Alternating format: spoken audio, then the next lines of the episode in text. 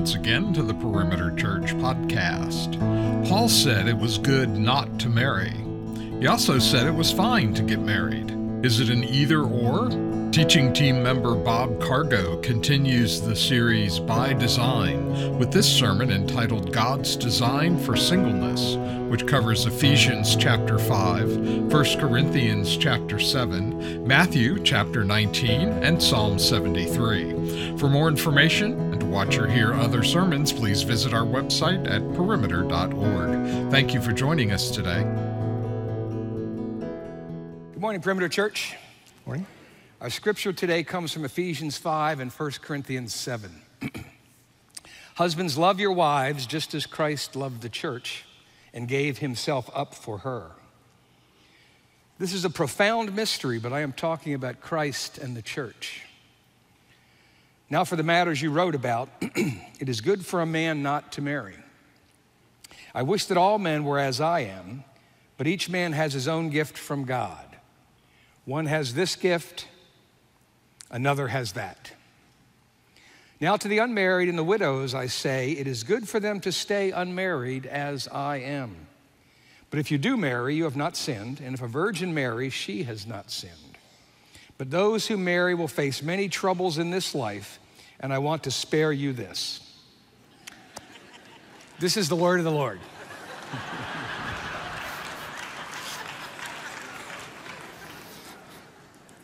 You know, there's no doubt about it. There are a few verses in the Bible when people hear the verse, they giggle. and then that's one of them, right? It's like, oh man, that's true. so that's part of what we'll talk about today. Uh, let's pray together a prayer of illumination, a sort of new tradition we have here of asking God to illumine our hearts that we would understand His Word. You'll see it here on the screen, and though you're reading it, try best you can to make it a prayer. You're praying to the Lord. Here it is, all together. Almighty God and most merciful Father, we humbly submit ourselves and fall down before your majesty, asking you from the bottom of our hearts that the seed of your word now sown among us may take such deep root that neither the burning heat of persecution cause it to wither, nor the thorny cares of this life choke it, but that as seed sown in good ground, it may bring forth 30, 60, and a hundredfold as your heavenly wisdom has appointed. Amen and amen. You know, I love the title of this series, By Design, because it really does bring to our hearts and our thoughts this idea when it comes to our sexuality, singleness, and marriage. Are these things simply cosmic accidents? Are we cosmic accidents? Or is there some meaning to these things? And how do we come up with reasonable ethical standards about all of these things? And as Christians, we do not believe that we or these things are cosmic accidents. We believe in a much more beautiful story that there's an all wise and all loving God, and He has designed these things, and He is good and He is just, and He has designed them not only for His glory, He has designed them for our good. Today we're looking at God's design for singleness. Before we launch into that, I want to do a little, as brief as I can, sort of a rehearsal of where we've been in the last two weeks. And as I do that, I want to remind you, as uh, Jeff has reminded us the last two weeks, that today you might hear things in the, in the sermon that you would want to cheer or applaud, or that you might want to boo or hiss. We ask you not to do any of those, but just to try to hear God's word and to be understanding of others around you that might be struggling as they want to come to understand uh, the word of God and the will of God. Two weeks ago, Caleb started us off in a beautiful and wonderful way as he acknowledged that some in our culture would see the ethical standards of historic Christianity as to be unnecessarily narrow about these things or quaint and outdated or maybe even dangerous. But we think there's a much more beautiful story, and that is this that there is this good king who has designed these things for us. And the way Caleb put it to us very wisely is this Can we trust God? Can we trust His word? Can we trust His will? Is He wise? Does He have our good at heart? And the cross of the Lord Jesus Christ screams back to us yes, we can trust God. He who spared not his own son for us, but gave him up for us, can he will, will he not freely give us all good things? And so his will for us in all of these things is good for us. I love the way Dr. Paul Tripp has put it in his morning, his devotional, New Morning Mercies. He has said this Your little kingdom of one cannot compete with the glory of the kingdom of God, which is yours by grace and grace alone. You and I are kingdom oriented. We're always in pursuit of and in service to some kind of kingdom. This ought to be on the screen as I'm reading it. Maybe, maybe they'll catch up. You and I are kingdom oriented. We are in pursuit of and in service to some kind of kingdom.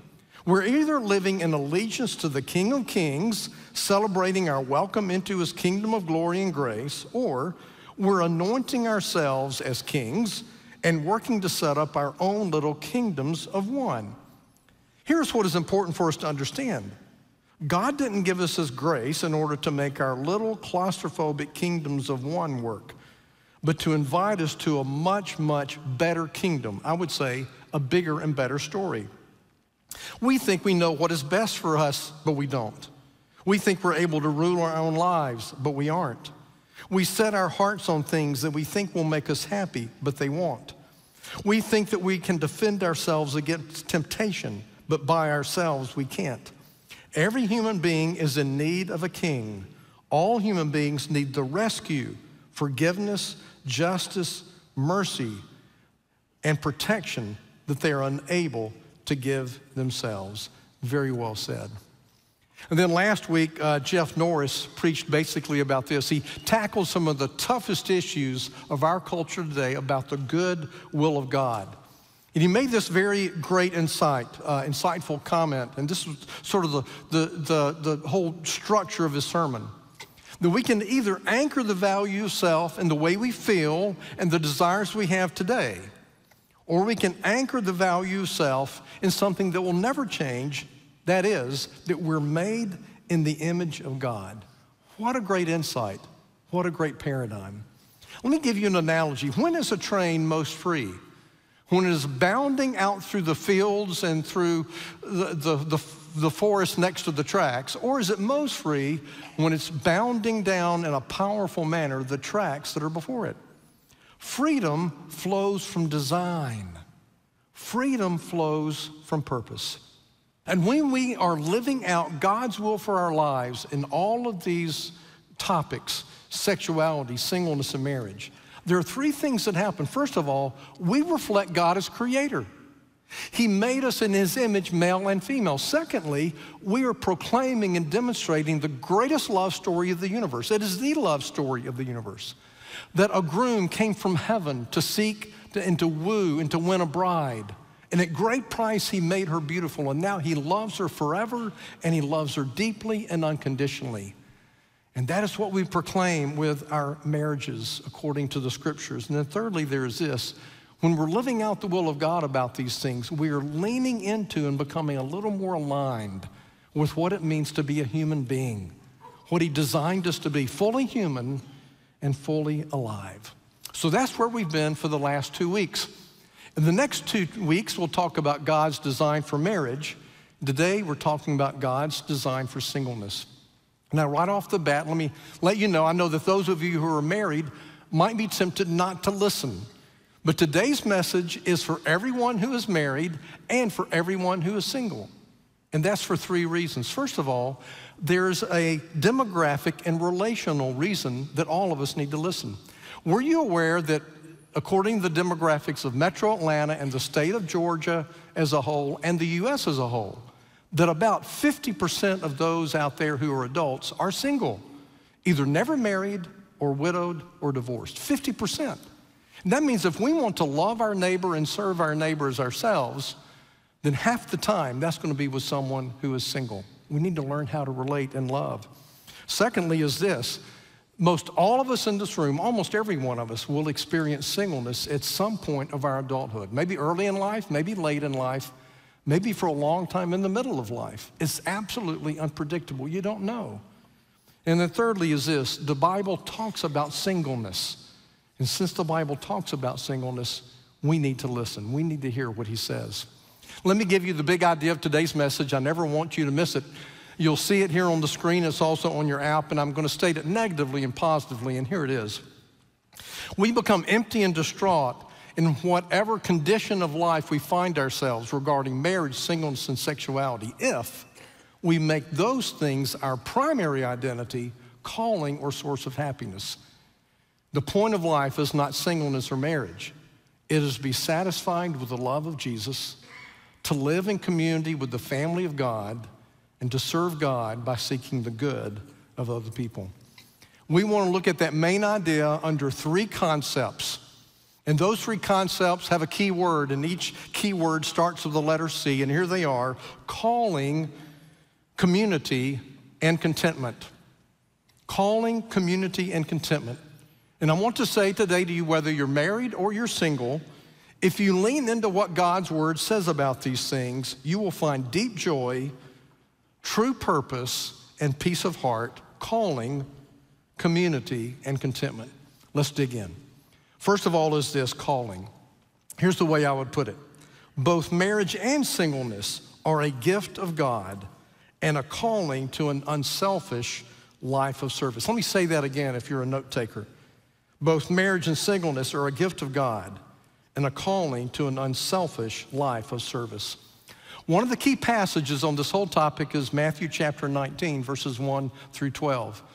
In that passage, Jesus talks about marriage and singleness, and he does so because of a question that is asked of him about divorce. When he talks about God's will as it relates to divorce, his disciples respond and say, Well, if it's like that, then it's better for a man not even to be married. And Jesus goes on to say, basically, if I could paraphrase, it's just the same with singleness as it is with marriage. Each is a calling of God, each is a hard calling of God if you're going to do it the right way. And in each case, you need the grace of God. It's the same for both. A gift of God, and you need His grace because there will be challenges in either direction. 1 Corinthians 7, a part of the passage Tom read for us today, if we looked at the whole of the chapter, Paul talks about marriage, divorce, singleness, all kinds of things. But if we had to summarize everything he says about singleness, we could put it this way. In verse 1, he says it's good to be single. In verses 2 through 9, it's a gift to be single. Verses 25 through 31, it's beneficial to be single. And then verses 32 through 35, it's freeing to be single. It's good, it's a gift, it's beneficial, it's freeing.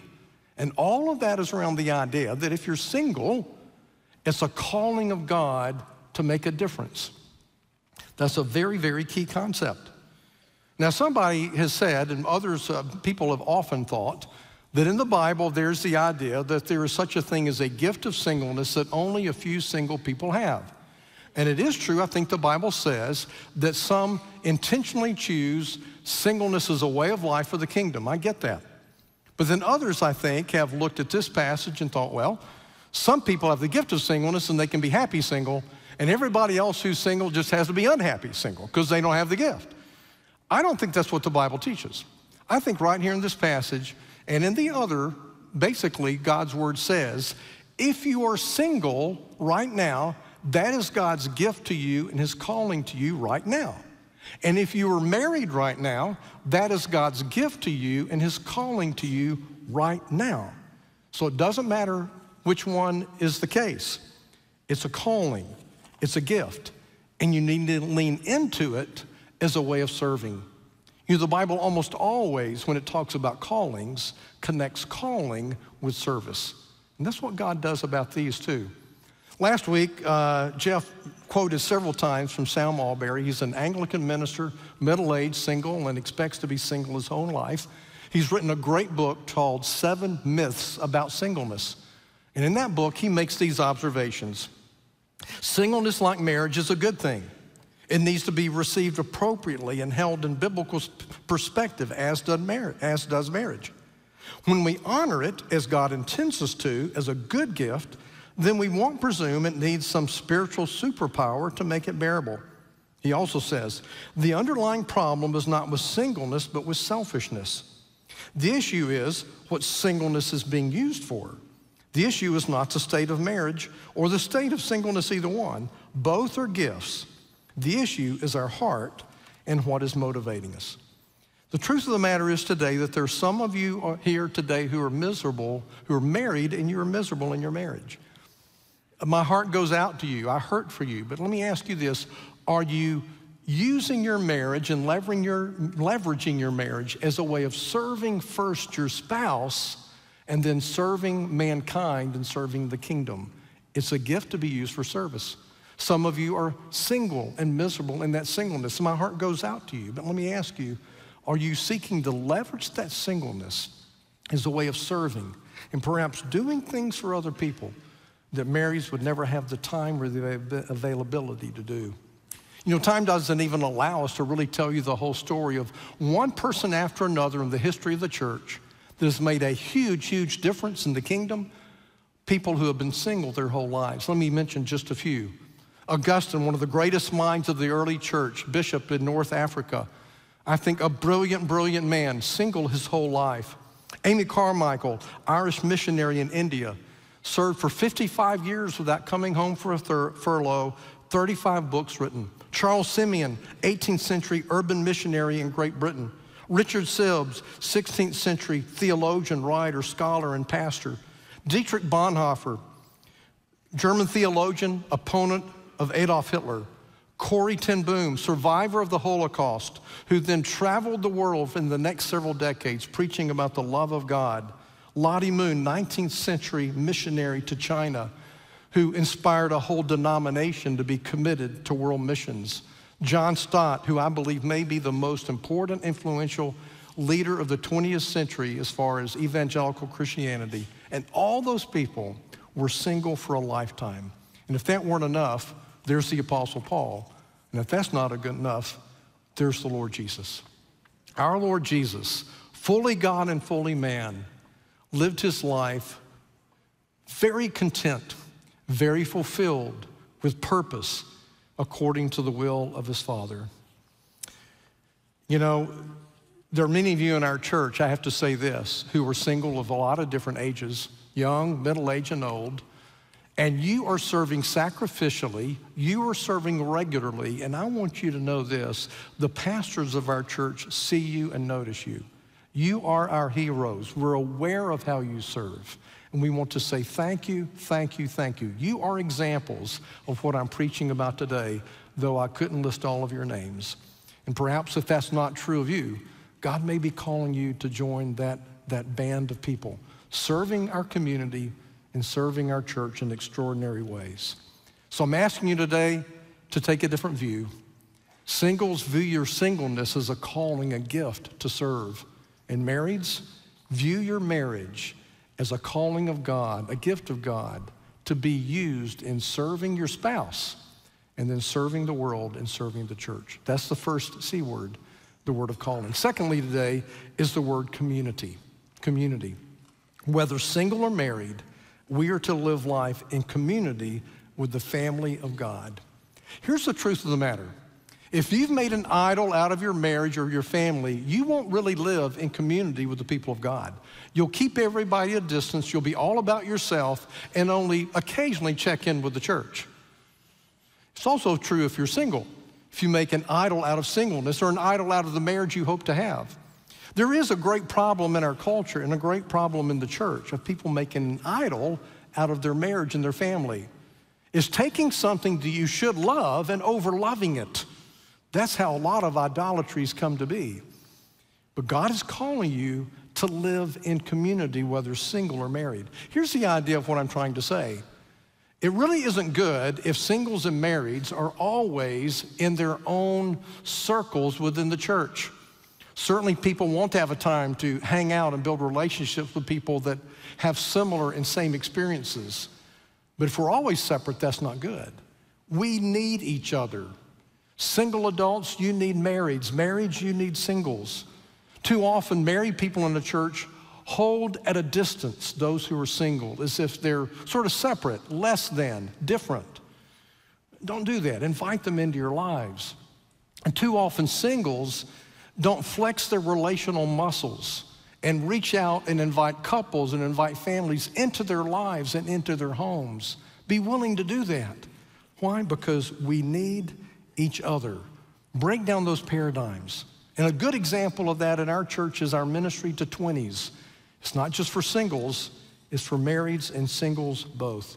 A great thing about our City Impact ministry, most of our connect groups, many of our journey groups, is that they're a combination of those who are single and married. Let me ask you to think of it this way if you're single, you have a stake in the health of the marriages of our church. If you're single, you have a stake in the health of the families of our church. See how you might serve.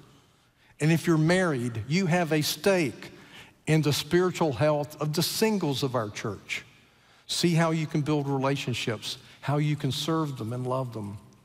Too often, those who are single feel such a great loneliness, they're tempted to compromise God's standards in terms of intimacy. And when they do, sometimes those who are married then cast rocks. And too often, it may be the case that their loneliness was there because we did not reach out and invite them into our families. The Bible says God sets the lonely in families. May our families bring in those who are feeling lonely that they may feel an emotional intimacy with us, a spiritual fellowship with us, each reaching to the other. In preparation for this message, I asked some people in our church who, who were single and some outside our church who have gone through much of life single, and others who are married now but were single for much of their life. Give me your thoughts about singleness. What should I say to singles? What should I say to marrieds? Here's some things I heard. One man said this what I would say to married people about single people include them, ask them to lunch, invite them to watch the game with your family. They have a lot of alone time and they desire to be around other people in a non dating atmosphere. People who are single by divorce can sometimes feel like failures, demoted to second string in the church. It makes them feel even more so if it feels like all the small groups, all the church gatherings are always geared toward couples. People who are divorced can feel ashamed, disqualified from serving in the church, or unwanted. Look for ways to encourage them and pull them into areas of service that fit their gifts, and their gifts can be all kinds of gifts. And he said also, there's a distinction between setting me up with the incumbent pressures and awkwardness if it doesn't work out, or just creating opportunities for us to meet other single people. Most of us prefer the latter. One woman who was married for many years and then widowed and now is remarried shared this. There was an incredible sense of shame that I felt after being widowed. This breaks my heart. I often felt like I wore a scarlet W on my chest when I entered church. I wanted to get to my car as fast as possible so as not to be seen alone. I felt disqualified from ministry or like I had nothing to offer others. The loneliness was oppressive. Having had a good marriage and lost it, the loneliness was profound. Being around others, some who had never been married, I felt like I couldn't even talk about my loneliness because at least I had been married. And then I felt guilty about that. Marriage should not be held as the end all be all or that it completes you. I'm a valued child of God, single or married. And to the married, I would say, my identity is not wrapped up in my husband. I stand before the God, before the throne of God alone. Learn to love me alone. Such great insight. The scripture is what we base things on. Think about these scriptures about how we should live life in community with one another. And think about singles and marriage. Romans 12 says this share with God's people in need, not just need financially, all kinds of need. Practice hospitality. Bless those who persecute you, bless and do not curse. Rejoice with those who rejoice, mourn with those who mourn. Live in harmony with one another. Don't be proud, but be willing to associate with people of low position. Don't be conceited. And my observation is often singles have felt conceited in relation to marrieds, and marrieds sometimes can feel conceited in relation to singles. Put away the conceit. Humbly get to know one another. 1 Corinthians 12 12. The body is a unit, though it's made up of many parts. And though all its parts are many, they form one body. And so it is with Christ. And then Jesus, who was single his whole life, said this Who are my mother and my brothers? He said. He looked around to those seated in the circle around him and he said, Here are my mother and my brothers. Whoever does the will of God is my brother and sister and mother. The family of God, the family of God. What have we said so far? There is, first of all, calling, and that is God's gift. There is community, and that would be God's people. And now, thirdly, we look at contentment, and that is God Himself. God Himself, our true and deepest contentment, can only be found in God Himself. You know, from time to time, my wife and I have to look at one another and remind ourselves, you know, God did not give you to me to satisfy the deepest needs of my heart. Only Jesus can do that. And the reason we're having tension right now is I'm wanting you to do something for me that only Jesus can do. There's some of you here who perhaps who are married and frankly you're just expecting too much of your marriage. God has never designed your marriage to give your heart what only Jesus can give your heart. And there are others of you here who are single and you're expecting too much from your singleness or you're putting too much stock in your hope of marriage. The reality is, you'll find what you're looking for in Jesus. Both of these things are callings, but neither of these things will satisfy your heart. Only Jesus can satisfy your heart and provide for you the contentment that you're looking for. One of my favorite Psalms is Psalm 73. Psalm 73 illustrates this. In Psalm 73, the psalmist looks at other people who are not following the Lord and those people seem to have things that he wants that he doesn't have. And he's very tempted to throw away his faith and, and chunk his belief altogether.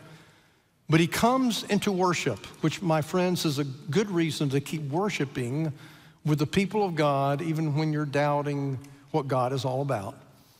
The writer of Psalm 73 comes into worship, and there he comes to his senses and he sees the truth and he sees reality.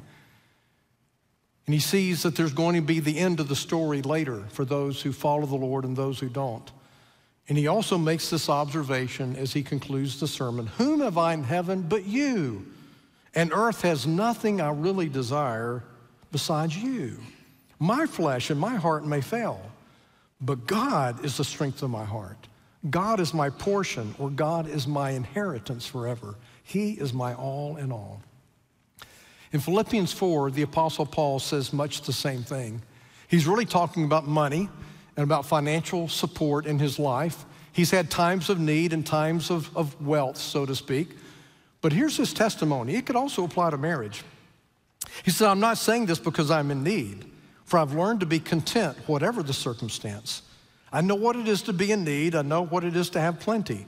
I've learned the secret of being content in, every, in any and every situation whether well fed or hungry, living in plenty or in want, I can do everything through him who gives me strength. I asked for input here, as I said, about this message from some friends, and a lady in our church here who I think is in her 50s and who has never been married gave me some of the most insightful things. This is what she said, pertinent to this point. My singleness is not a mistake. I am not a mistake. I have been created for a purpose. And though I've not been chosen by some man out there, I have been chosen by God. And his love satisfies me. My friends, that is beautiful. You have been chosen by God. Allow yourself to drink deeply of his love and know that his love is what satisfies. Sam Allberry makes this observation. I think it's so brilliant. He said, Marriage shows us the shape of the gospel groom, bridegroom, husband, wife, Christ in the church. But singleness shows us the sufficiency of the gospel. I can have soul satisfaction if I'm not married. I can have soul satisfaction if I'm not sexually active. It was true for Jesus. It's been true for so many saints. It can be true for me. The shape of the gospel, the sufficiency of the gospel. In marriage and singleness, both preach that message loudly. My friends, if you look to any of these things as your primary identity, your calling, your soul satisfaction will never work. Drink in the love of Jesus, live in community, and follow the calling that God has given to you. Probably a great time for me to let you know the books that I would recommend that connect with the sermon. Last week, Jeff, you, Jeff gave you about 12, and they're all great. I'm just going to give you three. This book by Sam Allberry, Seven Myths About Singleness, is right on target with this topic and very insightful in so many ways. Another book by C.S. Lewis is called The Four Loves. He talks about affection, friendship, which is very pertinent here, erotic love, and agape. He also talks about love of country, love of all kinds of love. This book is so insightful to tell us not to overlove or underlove anything in creation. And it's very insightful, and it'll be insightful for you on all kinds of topics. I encourage you to get it and to read it. And then lastly is a book by Rose Marie Miller called From Fear to Freedom. It's not about singleness or marriage at all, but it is totally about finding the freedom of the gospel every day in your life. If you are anchored in the gospel, you will be set, from, set free from fear and resentment and legalism and all kinds of things. And you will find your satisfaction in Jesus when you make the gospel the center of your heart. Let me end with a couple of, a couple of observations here. Psalm 73 that I read from a few moments ago talks about the nearness of God. At the end of the psalm, the psalmist says, The nearness of God is my good. And some of us are tempted to think, no, it's the nearness of a spouse that will be good. But God says it's the nearness of God that will be good for you. How do we find the nearness of God? It's through the gospel of Jesus Christ. We have the nearness of God through the life and work and death and resurrection of a real man who was single his whole life. He lived a perfect life for us. He died a substitutionary death for our sins. He was raised to life for us. And all of that has happened so that by faith in Him and repentance from sin, God will come near to us and we can be near to God. And that is how we find the nearness of God. There's another psalm, Psalm 139, that's uh, such a fabulous psalm. Someone that I've read who is single and who expects never to be married has said this psalm, Psalm 139, he comes back to again and again because it reminds him that God knows him, God loves him, God is with him, and there is a comforting presence of God that is there no matter what. I want to end our sermon today by asking you to stand as I read much of Psalm 139. Would you stand with me? You'll see it on the screen. Psalm 139, verses 1 through 18. I want you to consider the comforting presence and knowledge of God. He says, O Lord, you've searched me and you know me. You know when I sit down, you know when I rise up. You even perceive my thoughts from afar. You discern my going out and my coming into the house to lie down. In fact, you're familiar, intimately familiar with all my ways. Even before there's a word on my tongue and I'm going to say something, you know it completely before I say it, O oh Lord. You hem me in. You go before me. You're behind me. You have laid your hand over me. You're all around me. Then he says, Such knowledge is too wonderful for me. It's too lofty for me to attain or even to understand. He's talking about the omnipresence and the omniscience and the presence of God in my life beyond my comprehension. He says, Where can I go from your spirit? Where could I flee from your presence if I wanted to flee? If I go up to the heavens, you're there. If I make my, de- my bed in the depths of the sea, you're there. If I rise on the wings of the dawn, obviously to the east, you're there. If I settle in the far side of the sea, from Israel's perspective, that would be to the west. You're there. Even there, your hand will do what? It will guide me. Your right hand will hold on to me fast. Then he's afraid the darkness would be a problem. If I say, surely the darkness will hide me, the light will become, will be, become night around me. But even the darkness will not be dark to you, Lord. The night will shine like the day. For darkness is the same thing as light to you. And then he reflects on his creation. For you created my inmost being. You knit me together in my mother's womb. I praise you because I'm fearfully and wonderfully made. Your works are wonderful, and I know that full well. My frame was not hidden from you when I was made in the secret place, when I was woven together in the depths. Your eyes saw my unforced substance. In other words, who you are physically by birth is not an accident, it has been designed by God. And then he says, All the days ordained for me were written in your book before one of them came to be. Would you believe that, please? There's not been one day of your life that has been an accident. Every day has been ordained by God. Then he says, How precious to me are your thoughts, O Lord. The Hebrew could say, could be translated, how precious are your thoughts about me, O Lord? How vast is the sum of them? were I to count them, how often you think of me, those thoughts would outnumber the grains of sand. He thinks about you that much. And when I wake, I am still where? I am still with you. Let me say to those who have the aching loneliness when you go to bed or the aching loneliness when you wake up, God is still with you, and you are still with Him every night when you go to bed, every morning when you get up. The nearness of God is your good, whether single or married, and that nearness comes through the work of Jesus Christ. All praise to Him. Let's pray as we close. Oh, Lord Jesus, we do thank you and we praise you that it has been your work that has brought the Father close to us and that takes us close to the Father. May we always choose your nearness to be the good of our hearts. May we find our contentment alone in you. May we live intimately in the community of your people. And may we live according to our calling, that whether single or married, we would leverage our singleness, we would leverage our marriages to serve other people, to serve this needy world, and to serve the body of Christ. We pray it all in Jesus' name. Amen. You've been listening to the Perimeter Church Sermon Podcast. Perimeter Church is located at the corner of Highway 141 and Old Alabama Road in Johns Creek, Georgia. Please visit our website at www.perimeter.org for more information, to give us your feedback, and to find other sermons from our teaching team. Thanks for making this podcast a part of your day.